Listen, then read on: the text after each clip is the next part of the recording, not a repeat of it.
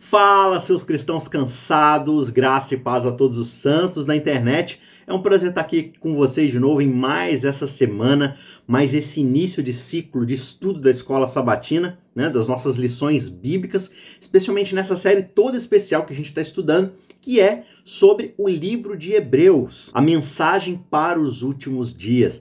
Nós estamos chegando aqui na nossa sexta lição, nosso sexto episódio, que se chama Jesus o sacerdote fiel. A gente vai estudar aqui um pouco sobre o papel sacerdotal de Jesus, que na verdade é o grande panorama do livro de Hebreus, Jesus como sacerdote fiel e como isso revela para nós uma grande esperança, uma grande certeza de salvação, mesmo em meio a várias adversidades, que é o pano de fundo aqui do que está acontecendo com o pessoal que está recebendo essa carta, os cristãos hebreus ali, que estão sendo perseguidos, rechaçados, xingados, excluídos e o livro de Hebreus, que na verdade é um grande sermão, um maravilhoso sermão, ele vem para poder confortar, exortar e trazer esperança com base no papel de Cristo. Tá certo? Então hoje, mais uma vez, a gente vai explorar esse papel. O nosso verso-chave, o nosso verso principal desse estudo é: Porque nos convinha um sumo sacerdote como este, santo, inculpável, sem mácula, separado dos pecadores e exaltado acima dos céus. Isso está em Hebreus capítulo 7,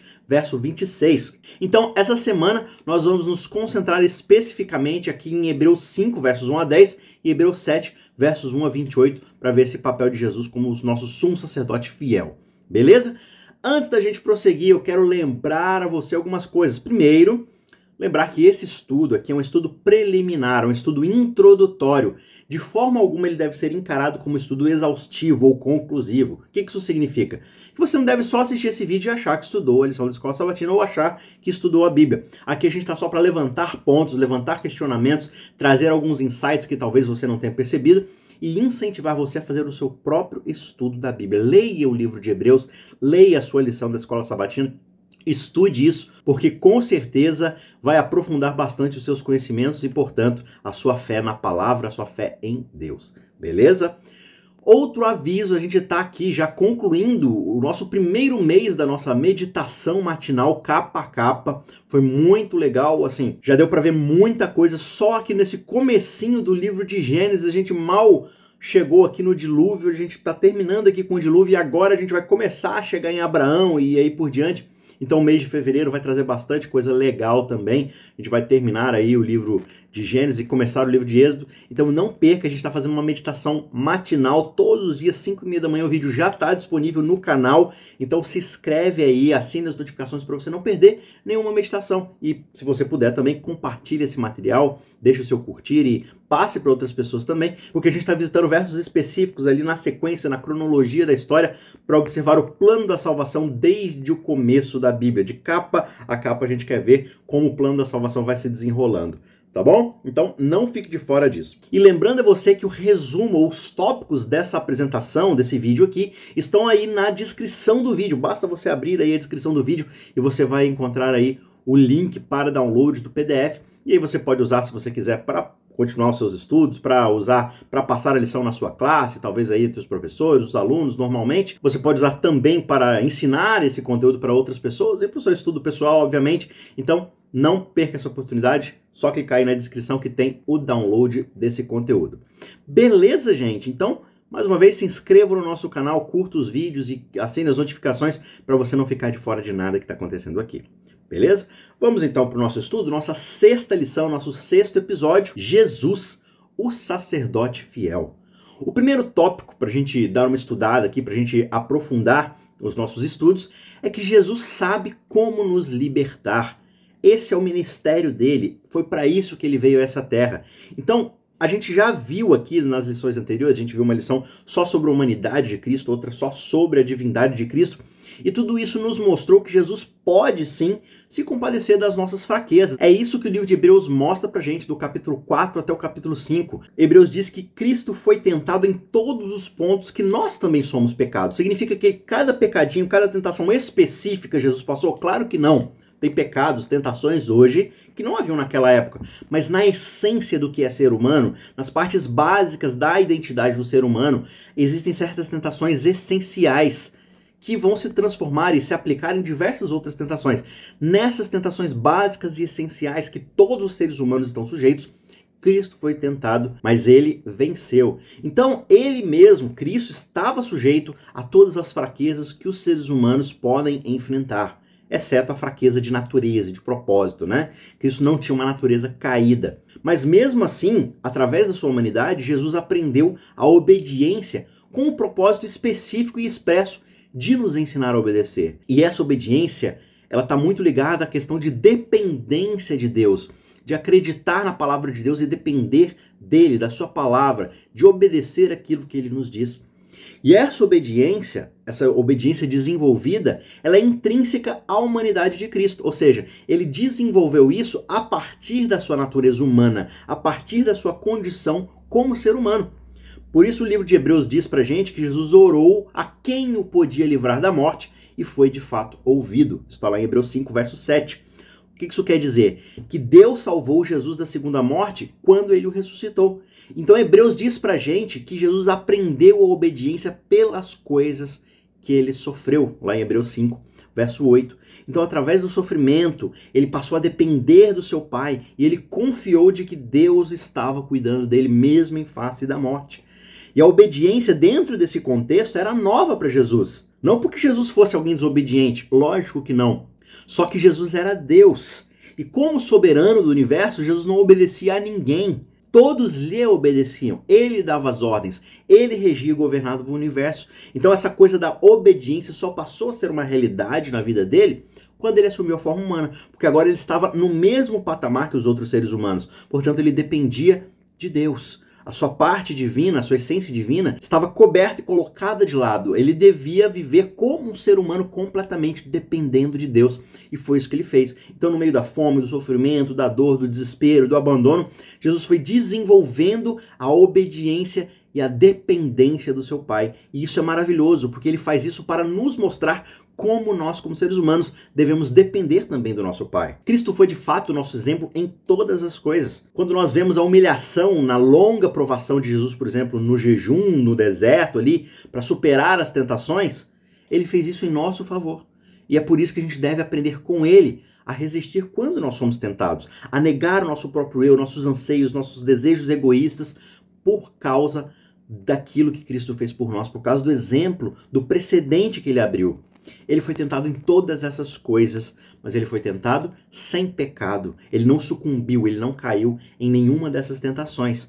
E ele estende a nós essa mesma força de dependência do Pai, de confiança na palavra de Deus. Mais uma vez, Hebreus diz que nos convinha um sumo sacerdote como este, santo, inculpável, sem mácula, separado dos pecadores e exaltado acima dos céus. É o nosso verso chave, né? Hebreus 7, verso 23. E as expressões aqui santo, inculpável, sem mácula, separado dos pecadores, tudo isso se refere ao caráter sem pecado que Cristo possuía. E embora ele estivesse suportando as nossas enfermidades, os nossos pecados, e tendo tomado a nossa natureza caída sobre si, ele estava sendo tentado, de fato, em todos os pontos, como nós, mas ainda assim ele estava moralmente imaculado do pecado. Ele não foi contaminado pelo pecado, mesmo carregando o nosso pecado, a nossa condição sobre si. É por isso que Cristo venceu as tentações de Satanás como um homem.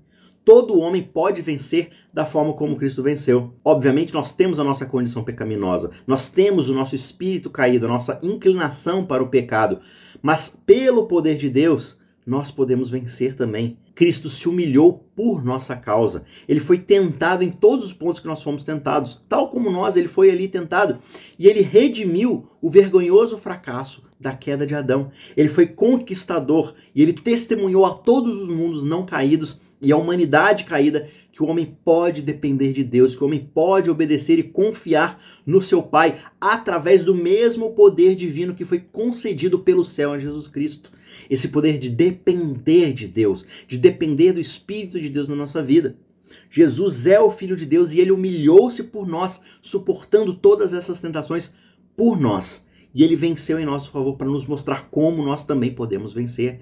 Ele ligou os seus interesses divinos aos interesses da humanidade, justamente pelos laços mais estreitos possíveis, que são os laços da encarnação. E por isso ele deu para nós essa garantia positiva de que nós não seremos tentados acima daquilo que somos capazes, pois com a tentação ele mesmo abrirá um caminho de fuga para nós através da confiança no Pai, da mesma forma como ele demonstrou essa confiança.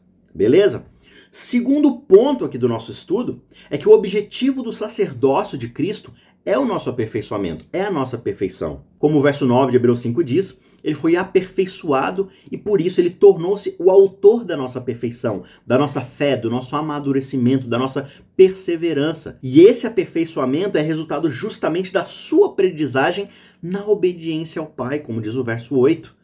Por isso ele diz no capítulo 6, verso 1: avancemos para aquilo que é perfeito, demos o próximo passo, Caminhemos em direção a essa confiança, essa dependência naquilo que Deus fez por nós e prometeu a nós. O sacerdócio levítico, aquele lá atrás do Antigo Testamento, ele não tinha condição de realizar esse aperfeiçoamento porque ele mesmo não era em si perfeito. E essa é a razão pela qual ele é anulado, ele é substituído por uma aliança superior, como Hebreus vai mostrar exaustivamente pra gente. Isso quer dizer o quê? Que os sacrifícios de animais não podiam limpar a consciência do pecador. Eles simplesmente apontavam, o propósito deles era apontar para o ministério de Jesus e o sacrifício definitivo que ele faria, o único que de fato proporcionaria a verdadeira purificação do pecado. A função dos sacerdotes levitas lá atrás não era de fato oferecer uma resposta definitiva.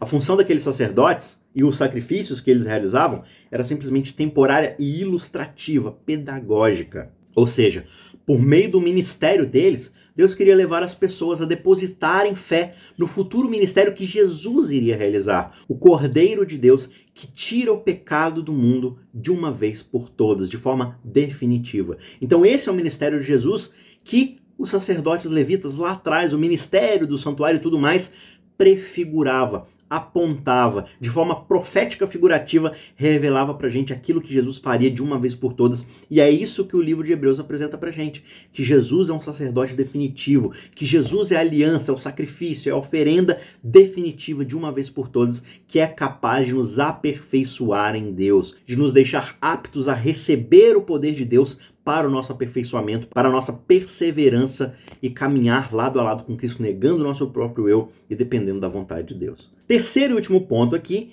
Jesus terminará o que ele começou na nossa vida. Hebreus vai apontar para a gente que o sacerdócio de Jesus era de acordo com a ordem de Melquisedeque.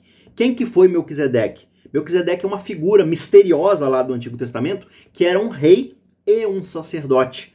Ele é apontado como rei de Salém, que mais tarde vai ser chamado de Jerusalém, né? E quem foi então esse Melquisedeque?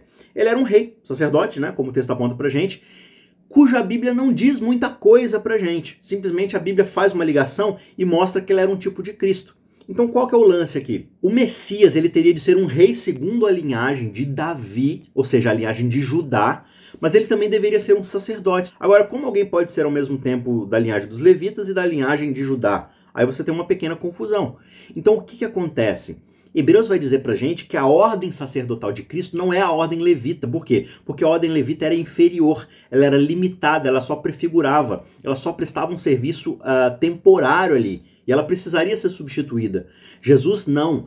Jesus vai ser da ordem de Melquisedeque que, que isso quer dizer? Hebreus aqui está usando silêncio a respeito do nascimento, da morte, da genealogia de Melquisedeque, justamente para construir uma tipologia, um símbolo para o ministério sacerdotal de Cristo e para o fato de que o próprio Jesus era eterno. Então, em resumo, Melquisedeque foi esse rei sacerdote cananeu que serviu como um tipo de Cristo. E foi Cristo que falou através de Melquisedeque, o sacerdote do Deus Altíssimo. Melquisedeque não era Cristo, mas ele era a voz de Deus no mundo representando o Pai. Então, quando ele vai lá e conversa com Abraão, quando ele abençoa Abraão e tudo mais, ele está agindo em nome de Deus como um sacerdote muito antes da ordem levítica que viria através dos bisnetos lá de tataranetos de Abraão. Então, muito antes da ordem levítica começar, já é apresentado um representante de Deus no mundo que é Melquisedeque. Então, Hebreus vai dizer pra gente que Jesus assume essa ordem, uma ordem pré-levítica, uma ordem que não tem início e não tem fim, da qual Melquisedeque é um desses representantes, né? Então, através de todas as gerações do passado, Cristo agiu, Cristo falou, Cristo dirigiu seu povo e foi luz para todo mundo. E como essa ideia de um sacerdócio sem fim, sem início e sem fim existe, é justamente um sacerdote imortal, eterno, que pode assumir plenamente esse papel. Então, Hebreus 7, versos 14 e 16, vai mostrar pra gente que Jesus exerceu o seu sacerdote, ou exerce o seu sacerdócio, através do poder de uma vida sem fim. O verso diz: Pois é evidente que o nosso Senhor procedeu de Judá tribo a qual Moisés nunca falou nada a respeito de sacerdócio. E isto é ainda muito mais evidente quando, à semelhança de Melquisedeque, surge um outro sacerdote, constituído não conforme a lei de mandamento carnal, mas segundo o poder de uma vida que não tem fim. Então, o ponto principal aqui dessa comparação é que o sacerdócio de Cristo não termina antes da sua obra estar concluída, como acontecia com o sacerdócio levítico. O que, que acontecia lá atrás? O sacrifício precisava ser feito ali pelos sacerdotes, só que eles mesmos possuíam pecado, logo eles morreriam e precisariam ser substituídos por outro sacerdote, que também morria e precisaria ser substituído por outro sacerdote, que morria e era substituído, adivinha? Por outro sacerdote. Esse ciclo não acabava, por quê? Porque todos eles eram pecadores, e como pecadores eles estavam destinados à morte, portanto eles nunca poderiam plenamente exercer até o final do seu propósito os sacrifícios e a necessidade que havia de se fazer expiação pela raça humana. Já Jesus não. Jesus não é tocado em definitivo pelo poder da morte. A morte não pode segurá-lo, porque Deus o resgata dos mortos, porque ele não tinha pecado, portanto ele não poderia ficar morto. Ele experimenta a morte por nós, mas a morte não é capaz de segurá-lo. Portanto, Jesus é eterno, Jesus é imortal, Jesus vive para sempre. Por isso ele vai viver eternamente enquanto precisarmos do sacrifício e da expiação e da justificação. Ele estará apto para fazer isso no sacerdócio no santuário celestial. Claro que isso vai chegar a um fim. Ele vai concluir essa obra na nossa vida e ele estará vivo para isso até o fim e daí por diante eternamente. É por isso, Hebreus diz, que ele também pode salvar totalmente os que por ele se aproximam de Deus. Por quê? Porque ele vive para sempre para interceder por esses que se aproximam. É o que diz o verso 25 do capítulo 7. Jesus recebeu os sacerdotes com base em uma vida que não tem fim e por possuir um ministério eterno. Isso significa que o seu ministério jamais será superado ou ultrapassado, ele é definitivo. Jesus é capaz de salvar completamente eternamente e totalmente àqueles que se aproximam de Deus. A salvação que Cristo oferece, ela é total, ela é plena, ela é definitiva. Ela alcança os aspectos mais profundos da natureza humana e é capaz de nos resgatar, nos redimir e nos purificar. A intercessão de Jesus diante de Deus abrange todos os benefícios concedidos sobre a nova aliança. Essa intercessão inclui muito mais do que meramente perdão de pecados. Ela implica colocar a lei no nosso coração para que sejamos capazes de obedecer a Deus através do amor e do relacionamento. Ela é capaz de nos tornar novas pessoas nele e de nos levar a propagar esse mesmo evangelho dessa nova aliança a todo mundo. Como um com Deus e com os seres humanos, ele nos representa diante do Pai. Como aquele que ofereceu a vida em sacrifício, Jesus tem um favor inabalável perante Deus. Portanto, para concluir, eu quero ler aqui Filipenses, capítulo 1, verso 6, que resume todo o propósito aqui do sacerdócio de Cristo dentro desse frame, desse quadro que Hebreus nos apresenta. Paulo diz em Filipenses: Eu estou certo de que aquele que começou a boa obra em vocês há de completá-la até o dia de Cristo Jesus. É somente pelo sacerdócio de Cristo que é eterno que é inesgotável, que é capaz de concluir a obra que os levitas não podiam concluir porque estavam sempre morrendo e precisavam começar tudo de novo, já com uma data de expiração.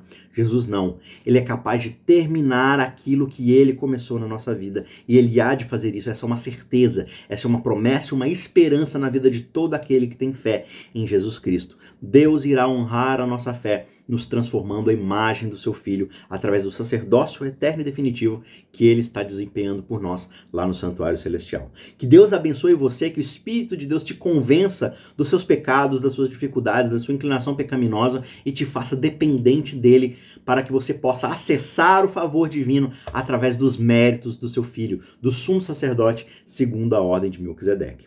Beleza? Que Deus te abençoe te dê uma excelente semana. Estude sua lição, leia os textos bíblicos, leia o livro de Hebreus, que é sensacional, é maravilhoso e com certeza isso vai te abençoar demais. A gente se vê na semana que vem. Não se esqueça de se inscrever e assinar as notificações para receber a meditação do capa a capa, que está incrível, está imperdível. Então não fique de fora dessa. Até semana que vem. Um abraço. Tchau, tchau.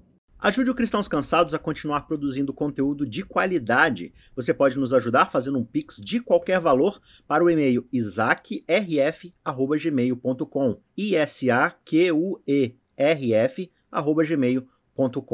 O link também está na descrição. Muito obrigado e que Deus te abençoe.